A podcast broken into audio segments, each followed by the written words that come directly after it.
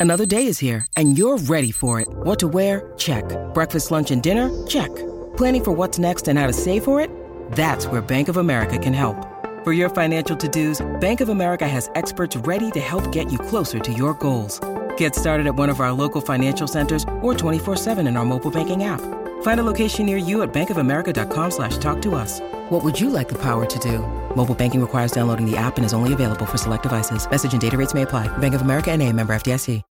When you need mealtime inspiration, it's worth shopping Kroger, where you'll find over 30,000 mouthwatering choices that excite your inner foodie. And no matter what tasty choice you make, you'll enjoy our everyday low prices, plus extra ways to save, like digital coupons worth over $600 each week. You can also save up to $1 off per gallon at the pump with fuel points. More savings and more inspiring flavors make shopping Kroger worth it every time. Kroger, fresh for everyone. Fuel restrictions apply.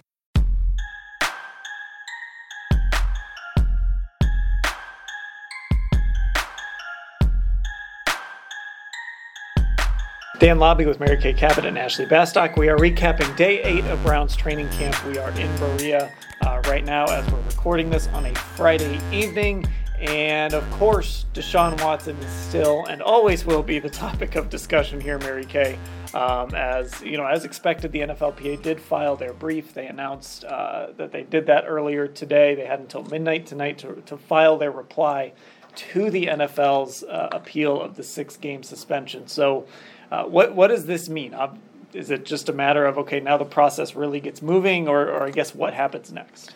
Well, what happens next is that Peter C. Harvey, who was appointed Thursday by Roger Goodell to, to hear the appeal, uh, this will now uh, come before him very quickly.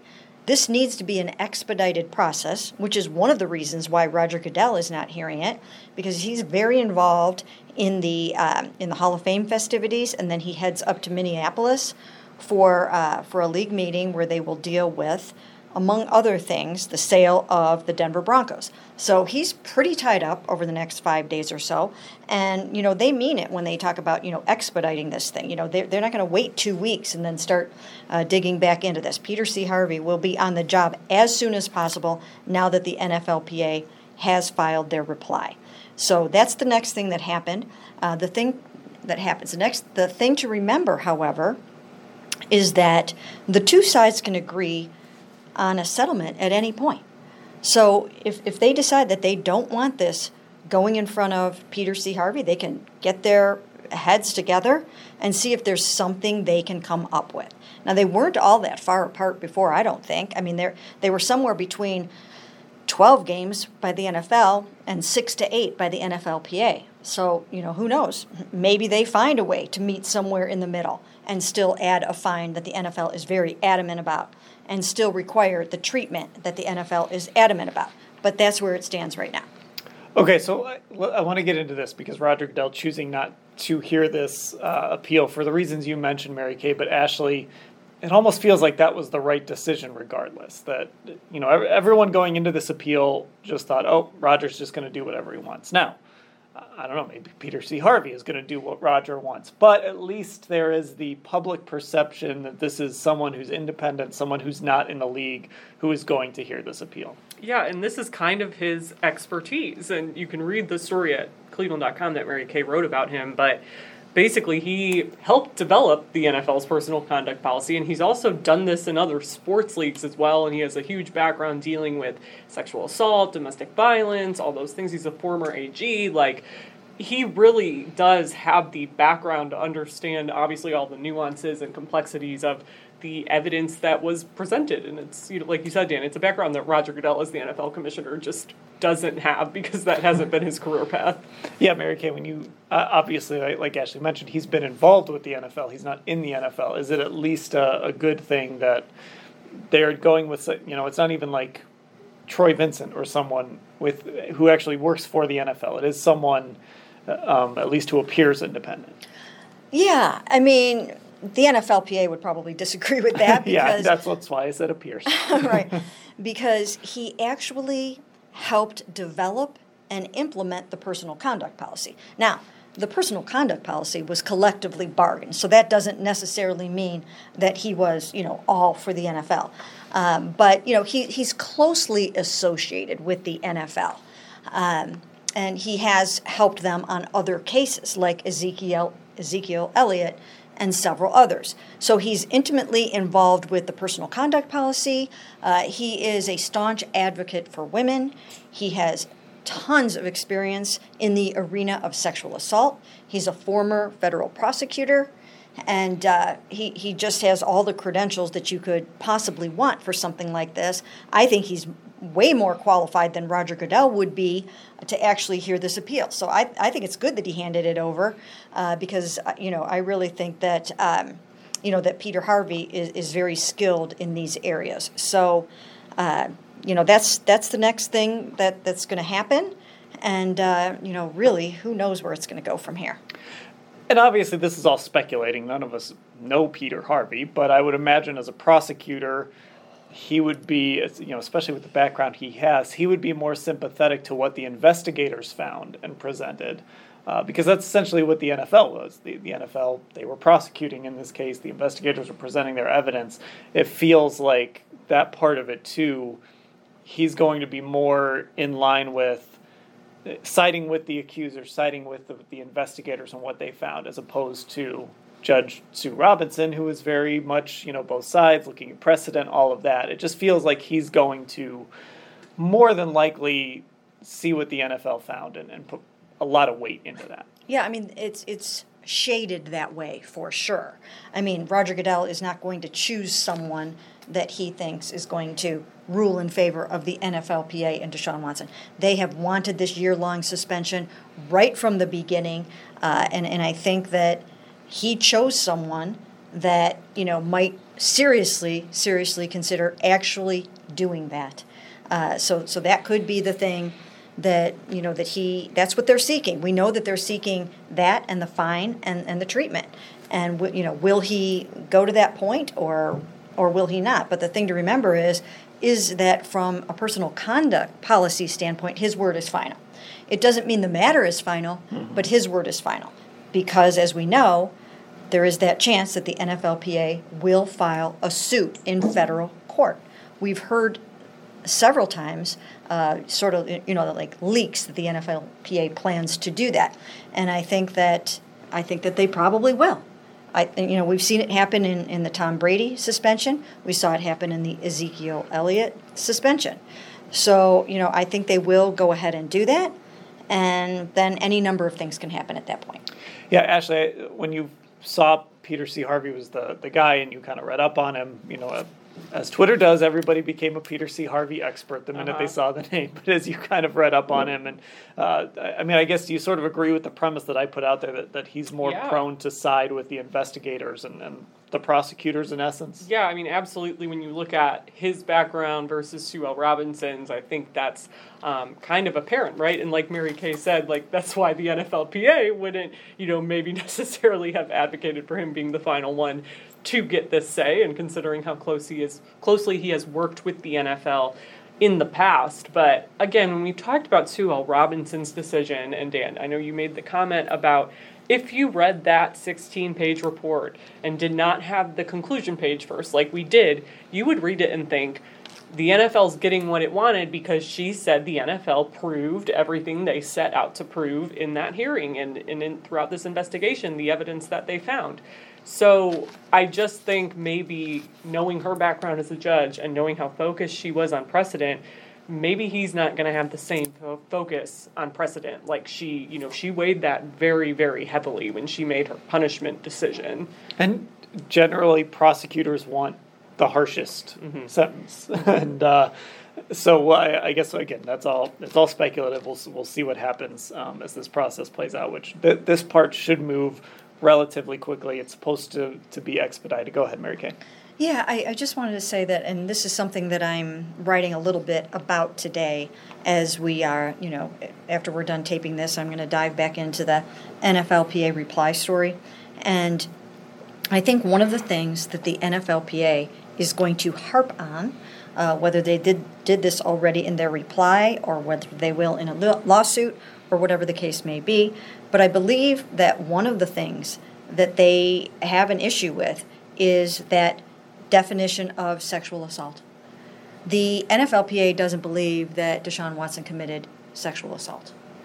And Sue L. Robinson found, according to her 16 page report, that going by the NFL's sort of definition of sexual assault, she felt that it, you know, it met those standards.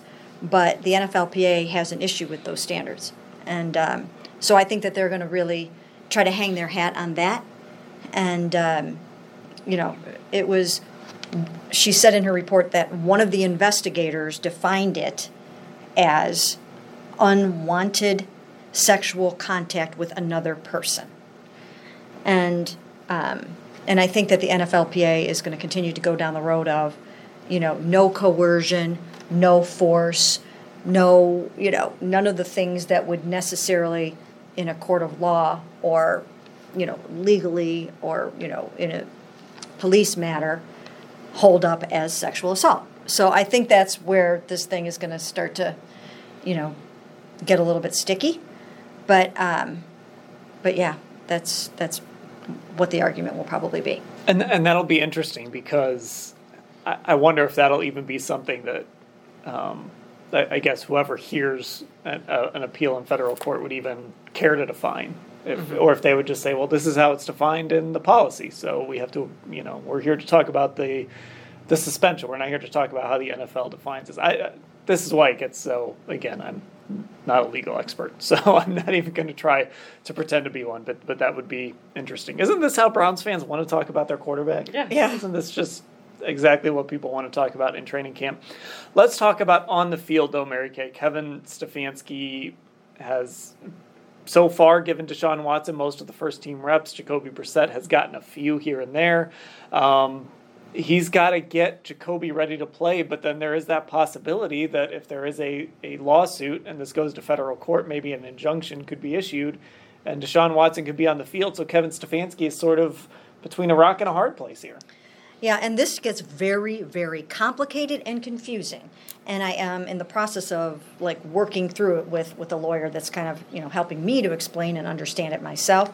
Uh, but it does seem to me that there is a world in which if they do file this suit in federal court and they secure a temporary restraining order or get an injunction, uh, that there does seem to be a world in which Deshaun Watson could play at some point during that supposed initial, even six game suspension. Um, so Kevin Stefanski does have to try to get Deshaun Watson ready to play just in case. I mean, what if what if they get the, the TRO and he's allowed to play against the Carolina Panthers. I mean, you just never know at this point. Uh, it, it, doesn't seem very likely, but but we don't know. Now that's also coming up kind of fast, so I don't even know if all of this could happen by then. But um, but yeah, I mean, it's it's that's how uncertain this is. That not only do we not know, and do the Browns not know how many games Deshaun is going to be suspended for, they don't know who's going to be available for their opener. Uh, so these are all things that Kevin Stefanski has on his plate and he is dividing up all these reps uh, as best he possibly can, mostly between the first two, still giving Deshaun a lot of the first team reps, most of the first team reps, uh, but also keeping in mind that Jacoby Brissett might be playing all or most of the season. Yeah, actually, they almost have to approach this like an injury. Um, mm-hmm. Like you're going into a week where your quarterback got dinged up in, in the game and you're not sure if he's going to go until like Friday or even Saturday or, or whatever it might be. They almost have to take that approach in all of this. Yeah, and I think like the way that Kevin Stefanski has talked about this without relaying his exact plan, like it sounds like they're going to maybe shift gears towards Jacoby more once they're closer to season one. Like we are still, or week one, we are still like a month out from that game, uh, slightly over a month. So they do have some time, and you know, like we've said, it's kind of like uncertain if Deshaun Watson, if they would even use him, risk using him in the preseason, risk him getting an injury or something like that. We all know how that works with starters in these preseason games. Um, so I think it's just very much still in flux. And, and like you said, Dan, in a lot of ways, it's you know, very, very different circumstances, but it reminds me of when Baker's shoulder injury last year was getting kind of sketchy and he was like out there but not doing much, and you're kind of like waiting to see is he is he gonna play um, after sitting out that Thursday night game, and that took some little time before there was resolution. So this concept of a player like maybe being available but not, and we're kind of like being prepared for multiple possibilities that way, you know, NFL teams are, are familiar, familiar with dealing with that sort of scenario.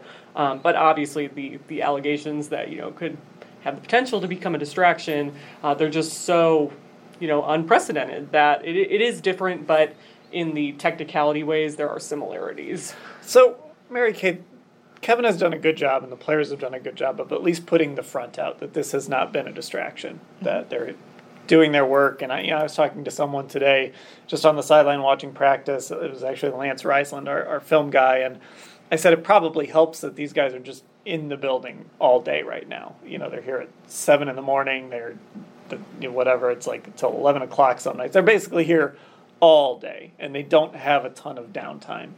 But I, I do wonder, like, okay, if this appeal goes through, and all of a sudden it's a year, and then it's going to federal court and you know we know how long that process can take. You know, I mean, we've mentioned Tom Brady played an entire season. Um, you know, he had his appeal overturned, but then the NFL got it overturned back. Um, is there a scenario with it where this starts to wear on guys, even with Kevin Stefanski's best efforts for it not to?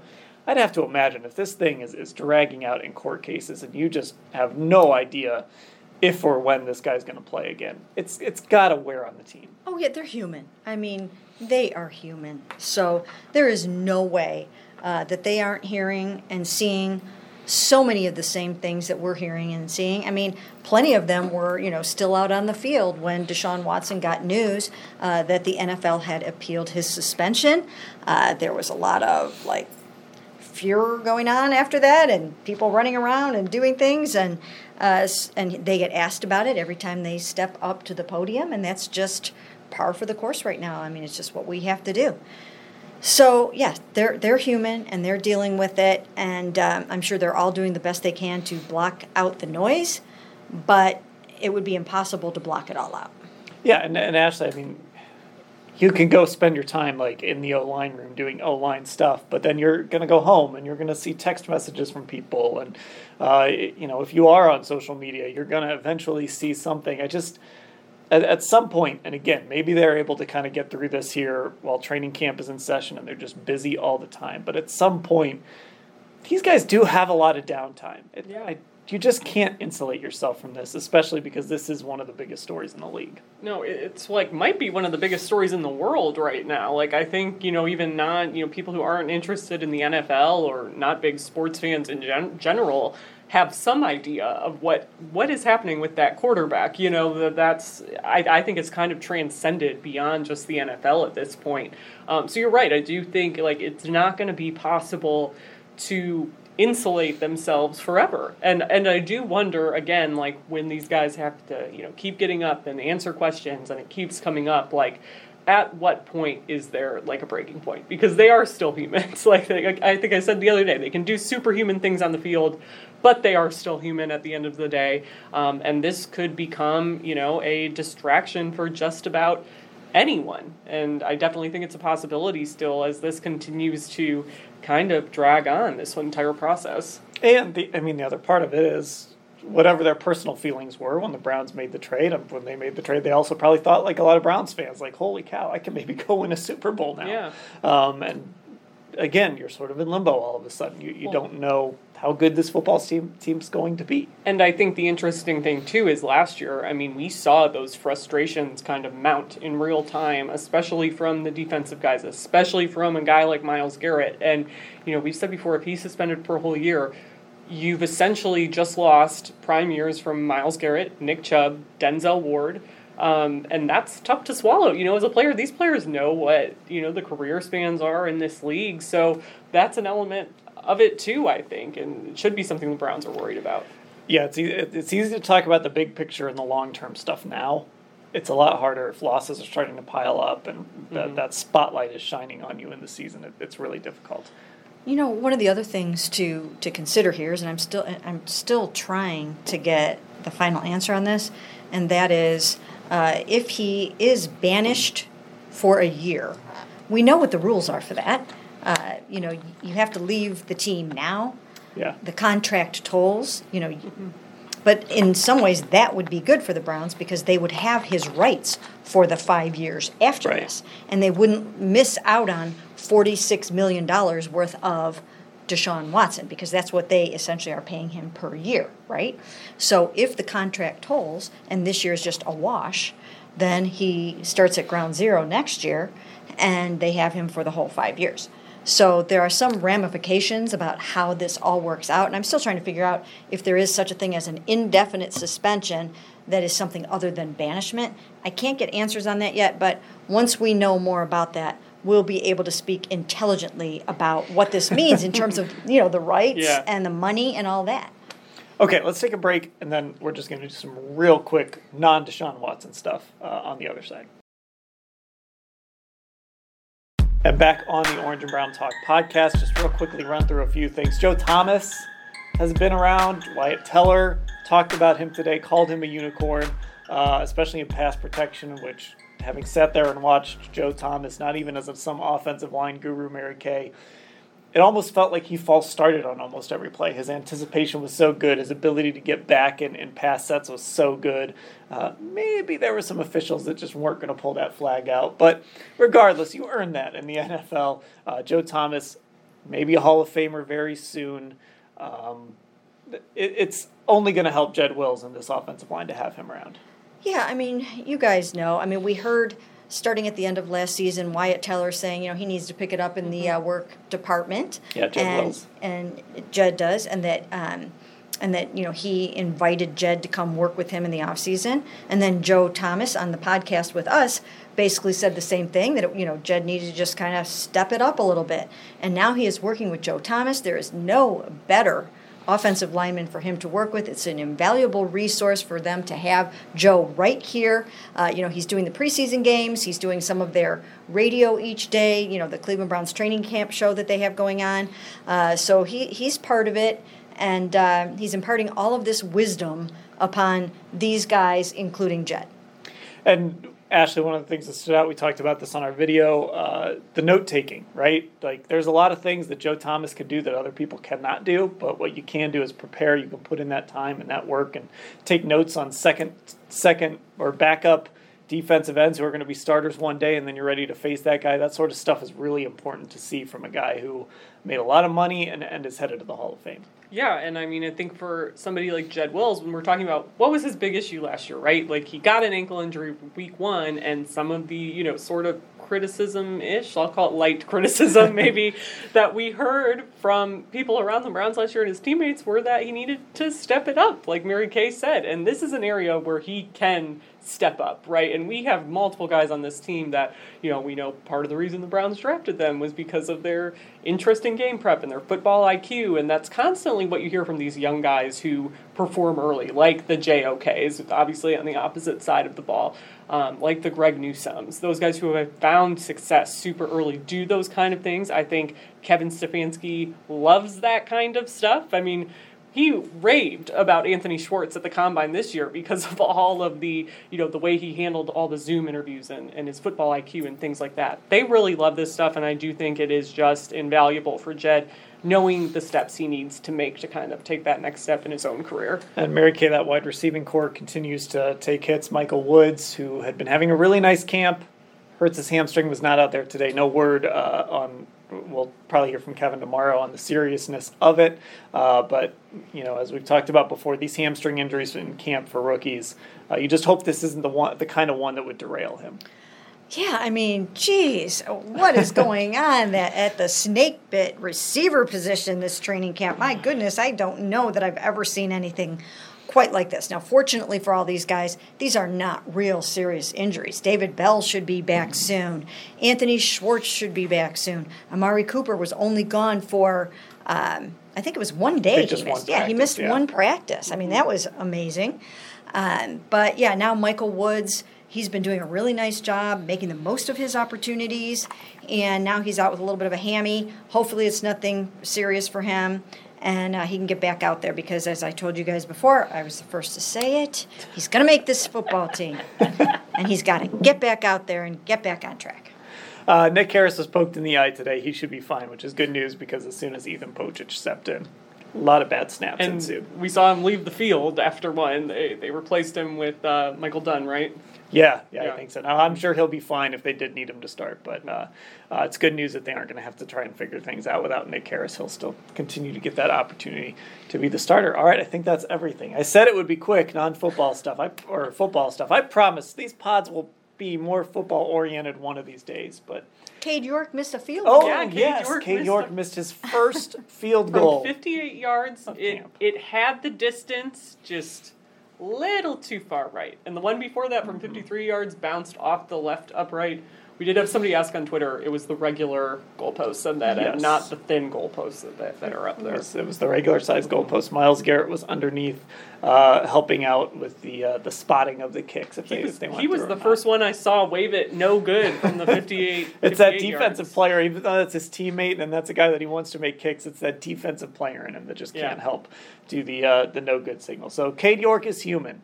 That's something we found out today. But the ball still sounded good coming off his It foot. still sounded Even really good, and we're up to like 17 of 18 on these camp kicks that we've gotten to see so far. Five of six today, and 12 of 12 on, Yeah. I believe, last Saturday, and then Monday when we came back here. And he is hitting from 50 plus, aside from that one. So um, if you're out of camp and Cade York starts kicking, pay attention. You'll, you'll want to watch. It's fun. It's probably been the highlight of camp. Can I just honestly, say, so yeah, I mean, fans love it. Like, fans go nuts on Twitter. They're going nuts here. You know, people are yelling, that's my kicker. Like, these fans have really embraced Cade York, so I hope he's enjoying it since he's new to Cleveland. Oh, Browns fans. You really are the best. All right, that'll do it for the Orange and Brown Talk podcast, your day eight of training camp. Uh, for Mary Kay Cabot and Ashley, I'm Dan. Thanks for listening, everybody.